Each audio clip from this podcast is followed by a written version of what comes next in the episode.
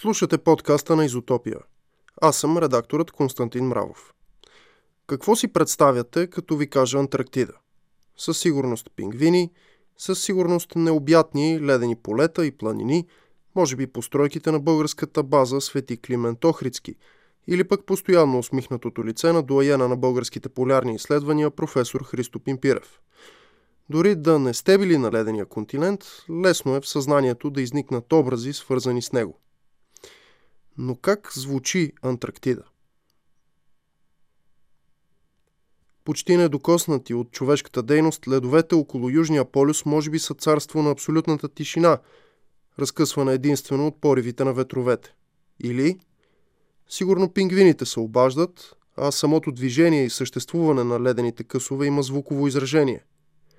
Могат ли антарктическите звуци да бъдат поставени в основата на музикални композиции? Един от изследователските проекти в рамките на започналата 32-а българска антарктическа експедиция цели да отговори именно на тези въпроси. Имаме късмета в основата му да бъде музикантът и наш колега в Националното радио Марина Великова. Следва разговор с нея.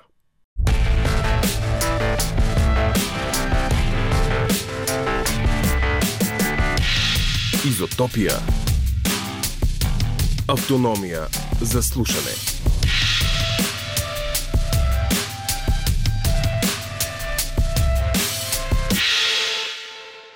Как звучи тътънът от гледчери, удръщи се един в друг ледове и пингвините в Антарктида.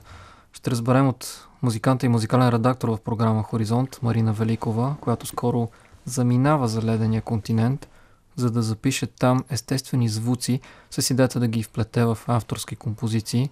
Тя е тук сега в студиото, за да ни разкаже за своите творчески антарктически планове, успях да го кажа. Марина, здравей. Здравей, благодаря за поканата.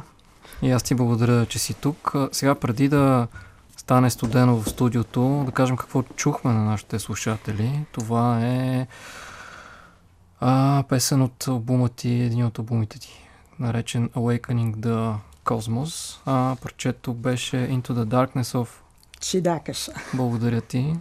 Това пространство в нашето съзнание, където се раждат нашите мисли. Да. Но стига толкова за това, след малко може би пак. Какво ще правиш ти на този леден континент и как се роди въобще идеята да, да отидеш там? Ти го каза, едно от нещата, които ще правя на Антарктида е, че ще запиша естествените звуци на това магично, както всички, които са го виждали. Като се върнеш, ще кажеш дали е така. Казват, че е така. Аз от разстояние така го чувствам. Идеята ми е да запиша всички възможни естествени звуци, които има там, като нали, първоначално, като се каже за Антарктида и всеки си представя глечерите, леда, пингвините, но там има и много други неща, според мен. А, мисля да запиша вятъра, доколкото той може да бъде записан, защото от нещата, които чета, Антарктида е най-ветровитото място на света, където най-злите ветрове се срещали. А, океана ще запиша супата, за която ти ме пита какво е. Супата, това са малките ледени парчета, които те не са много малки, т.е по-малките от глечерите, които се намират в океана и които са в близост до бреговете. Когато те се удрят едно в друго, тези ледени блокчета издават, всички твърдят, много хубав звук на като кристални, като кристални чаши. Освен това, разбрах, че има звуци, които са на фащящ лед, който се топи на слънце, да речем. А, искам да запиша тишината на Антарктида, защото всъщност тишината е тази, в която се заражда звукът. И доколкото аз си представям нещата, Антарктида е място, където има тишина. Тишината, докато надойдат пингвините, вероятно. Вълнуваш ли се от много срещата се с тях? Вълнувам. Много се вълнувам от изобщо от цялото това пътуване. Да. Има много животни, които ще запиша, разбира се, тюлените, много птици има. А, има китове, но ще видим какъв ще бъде шанса ми, късмета да направя тези записи. В предварителния ни разговор ти ми каза, че дори знаеш точната дата, на която си взела решението и се е появила тази идея.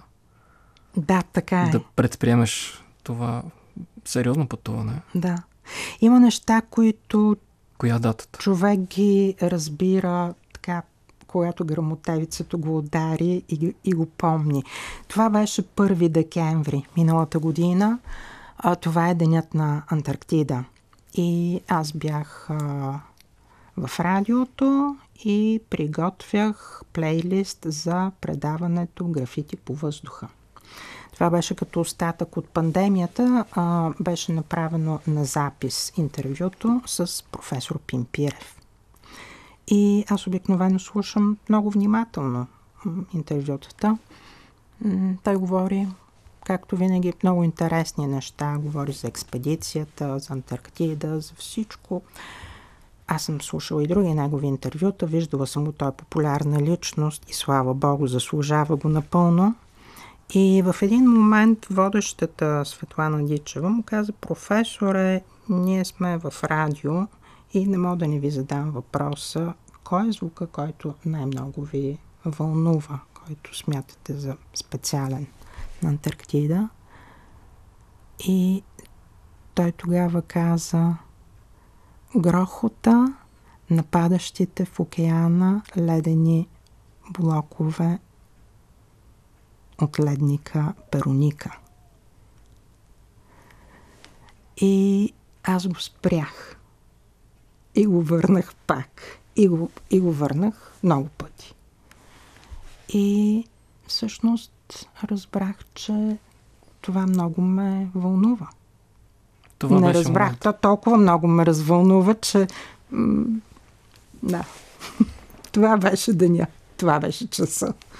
Сега важно е да кажем, че а, няколко проекта ще, ще изпълняваш. А, там а, а, музикалната част, творческата част е само единия от тях. Кажи ми А. сега за другите неща, които ще да, правиш. а нека да кажа преди това, че музикалният ми проект, това за което казах е първата му част, а втората му част е мои, мои лични композиции, които ще направя и в които ще бъдат вписани, вплетени тези естествени звуци. Музикален албум в две части. Да, Първата част е записи на естествени звуци на Антарктика. точно така. Втората част е вплитането на тези звуци в други твои авторски композиции. Да, нещо такова. Да видим какво ще се получи. И изложба с фотографии. Това трябва да го видим после. Изложбата с а, фотографии а, всички правят а, снимки, като отидат там. А, в днешно време е много лесно да се правят Да снимки. снимаш пингвините. А, да, няма начин да не, спи, да не снимам пингвините, но най-вероятно това ще е едно от многото неща, които ще снимам. Аз по принцип много обичам да снимам. Имам една фотографска изложба, която много си я харесвах. Тя беше също на много специално място. Но мисля, освен това, че тези снимки със сигурност ще бъдат много красиви, защото мястото е такова, то е много специално, то е магично, то е някак на края на света, отвъд края на света, защото в Ушла, Ушлая, която се намира в Чили, има табела а, Фин del Mundo, което означава края на света. Това е отвъд края на света. Всичко изглежда по съвсем различен начин. Не изглежда като нашите планини а, по, през зимата. Така че аз ще направя а, снимки много, но мисля тази изложба да е с кауза и да има да има смисъл в нея и да има призив за запазване на околната среда, защото а, някак си ние живеем един живот в градовете, който като че ли не осъзнаваме и сме с усещането много често, че всичко ни е дадено и не осъзнаваме, че начина по който живеем всъщност се отразява на нашето утре и на нашето бъдеще. И а, би трябвало да се обърне внимание на това, а, например, как си изхвърляме отпадъците, какво правиме в а, живота си, за да запазиме тази околна среда, тази абсолютно девствена природа по начина по който тя съществува или максимално дълго да, да я опазваме, да я пазим. Такава е идеята за фотографската ми изложба, да се обърне внимание на това, че това, което виждаме и ни харесва, за да го има, трябва да го пазим. Един човек доста сериозно се е сблъскал с девствената природа. Това е Лудовико Ейнауди. Точно. Че даже е направил и а, свои композиции, сблъсквайки се с нея. Ти си подготвила една негова такава, да чуем сега. Можеш ли да кажеш повече? Да. А, тази негова композиция Елегия за Арктика, която е всъщност на обратната страна на Антарктика, е създадена заедно с Greenpeace организацията в подкрепа на а, запазването на чистотата на Арктика.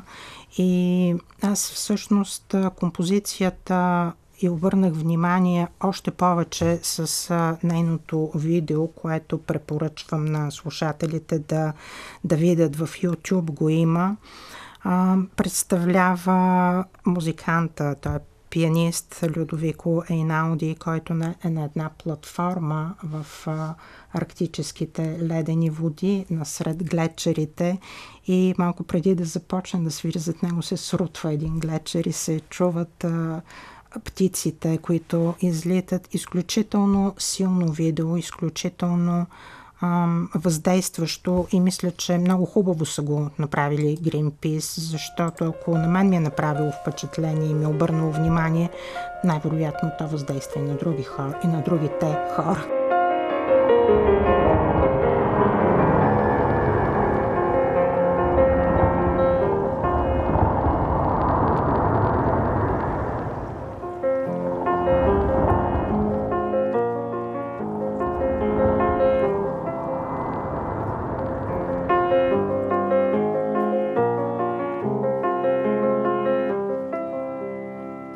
Марина Великова в студиото на Изотопия. Говорим си за нейните планове да замине за Южния полюс, за Антарктида и там да записва музика и да прави още хиляди други неща.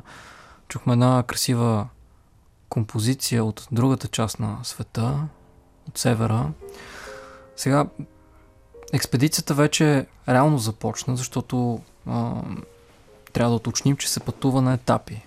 Mm-hmm. Колегите от Българската телеграфна агенция имат много хубава поредица, корабен дневник, може на техния сайт на БТА да видите точно и как се движи кораба. Реално да. на 8 ноември отплава от Варна. Става про за военния научно-изследователски кораб Светите брати Кирил и Методи, който ще достигне вече до антарктическата база на остров Ливингстън. А, разкажи ни малко повече за това пътуване на, на етапи. Как, как ще протече твоето пътуване? Защото очевидно си все още тук. Да, аз съм тук. Корабът, както ти каза, замина на 8 ноември и той ще пътува 50 дни. Тук искам да кажа, че това е второто пътуване на българския антарктически научно-изследователски кораб, който е голяма гордост на а, за България и за Български антарктически институт, защото до сега такъв не е имало и в годините, а те са 30 преди а, съществуването на кораба, всички българи са полярници, са пътували малко на стоп Затова и книгата на професор Пимпирев се казва, последната му книга се казва Антарктическия стоподжия, където той а, разказва за това как са пътували с корабите на Аржентина и най-често с а, испанския кораб Есперидес. Твоят, и... твоят стоп ще е в Чили. А, моят стоп ще е в Чили и ще се кача на българския кораб Свети Свети Кирил и Методи. А, много интересно е тяхното пътуване. Там също ще се извършат доста научни изследвания, но това, което е така, едно от важните неща на кораба, който ще извърши, е, че тази година той ще пренесе над 80 тона а, това, са, това е конструкцията на новата лаборатория. Това е конструкцията mm-hmm. на новата лаборатория, на която на миналата година са а, поставени основите и тази година се очаква тя да бъде завършена, за да може до година да бъде оборудвана. Според професора и строителите това ще бъде изключителна лаборатория, която ще остане за другия век, за да могат да се правят изследвания там. Добре, значи другия месец летиш от България за Испания, от Испания взимаш самолета за Чили Нещо... и от Чили си взимаш кораба до пингвините. Нещо такова. Да, добре, разбрахме се. Кажи ми, каква ти е подготовката? Как, как протича още цялостно физически, психологически?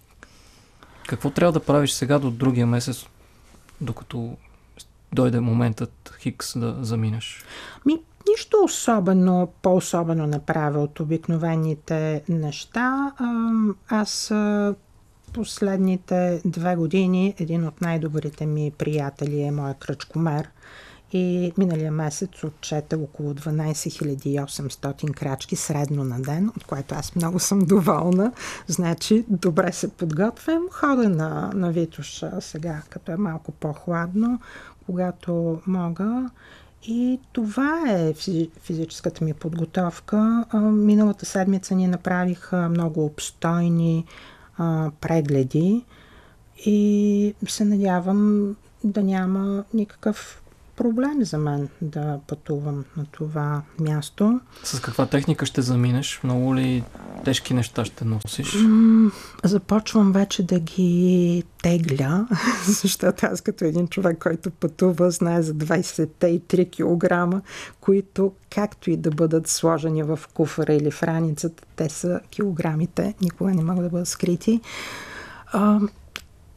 с много хубава звукозаписна техника се снабдиха, защото това е най-важното. Тя да е надежна, да е много чувствителна. Консултирах се с мои приятели, колеги, които се занимават с звукозаписи и то на открито и се надявам тя да е добра.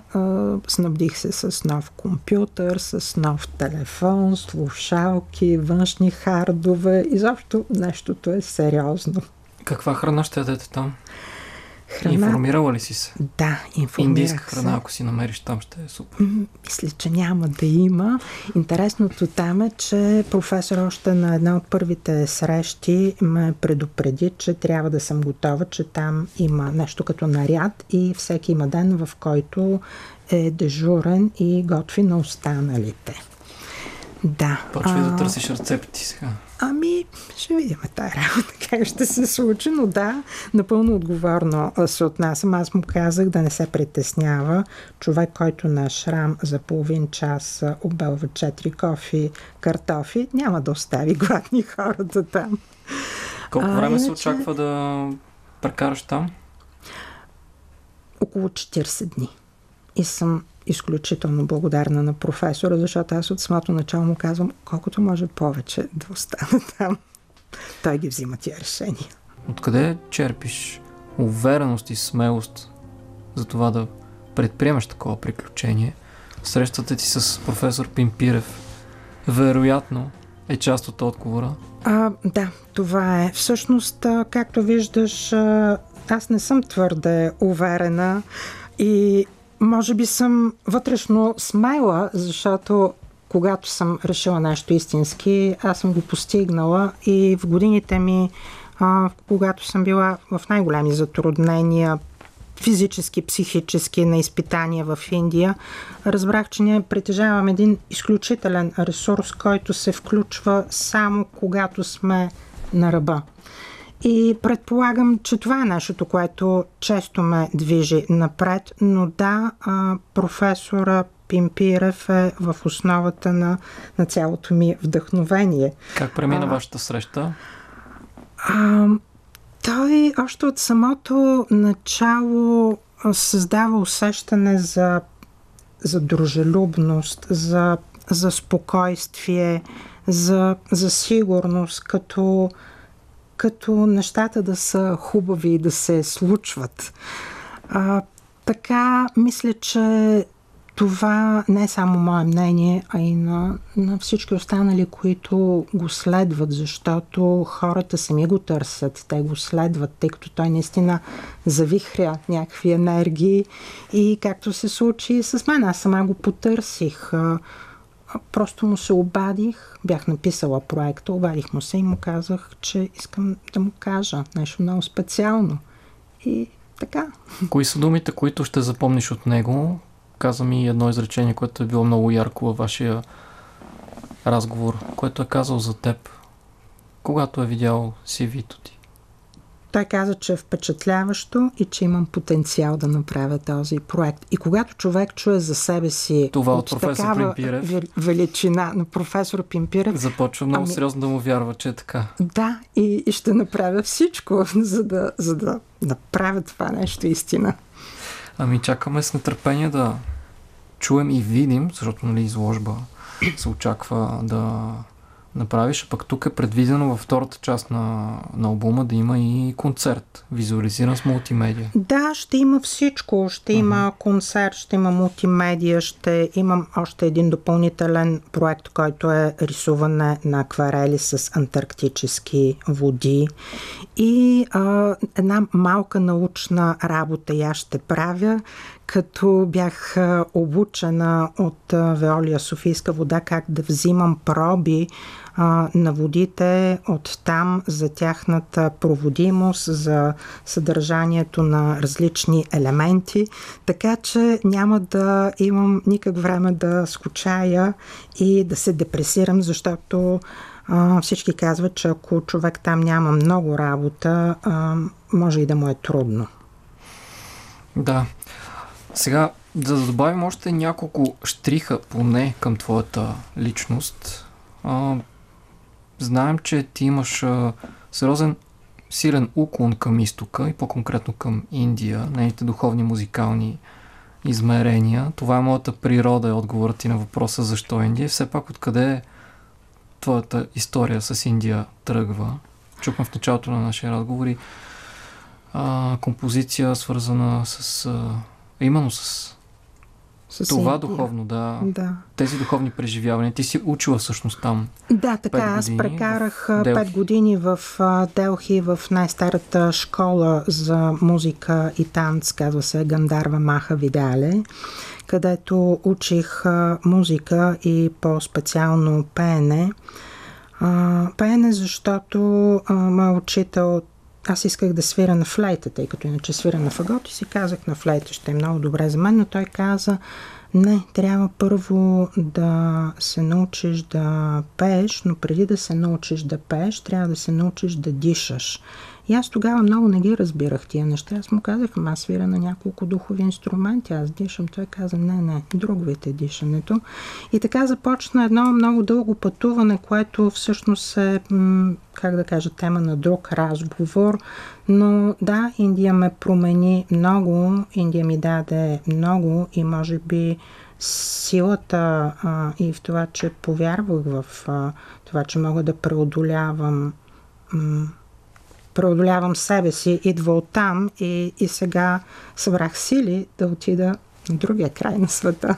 И не е само Индия. Силата събираш и на доста висока надморска височина. Да припомним това, което си направила през май 96-та година.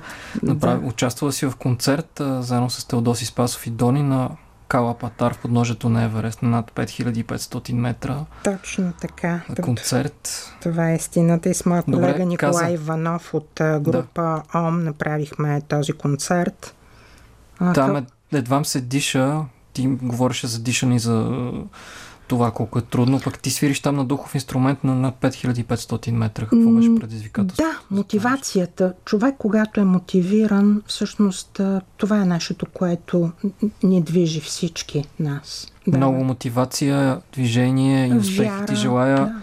Много ти благодаря за този интересен разговор. Марина Великова, наша колега, тя е музикант и музикален редактор в Българското национално радио, преди заминаването и за Антарктида. Благодаря и аз. Изотопия. Слушахте подкаста на Изотопия. Аз бях той, редактора Константин Мравов, а това издание подготвихме заедно с водещия Лачезар Вълев. Освен тук, може да ни слушате и на живо по радиото в последните два часа на всеки четвъртък на вълните на програма Хоризонт.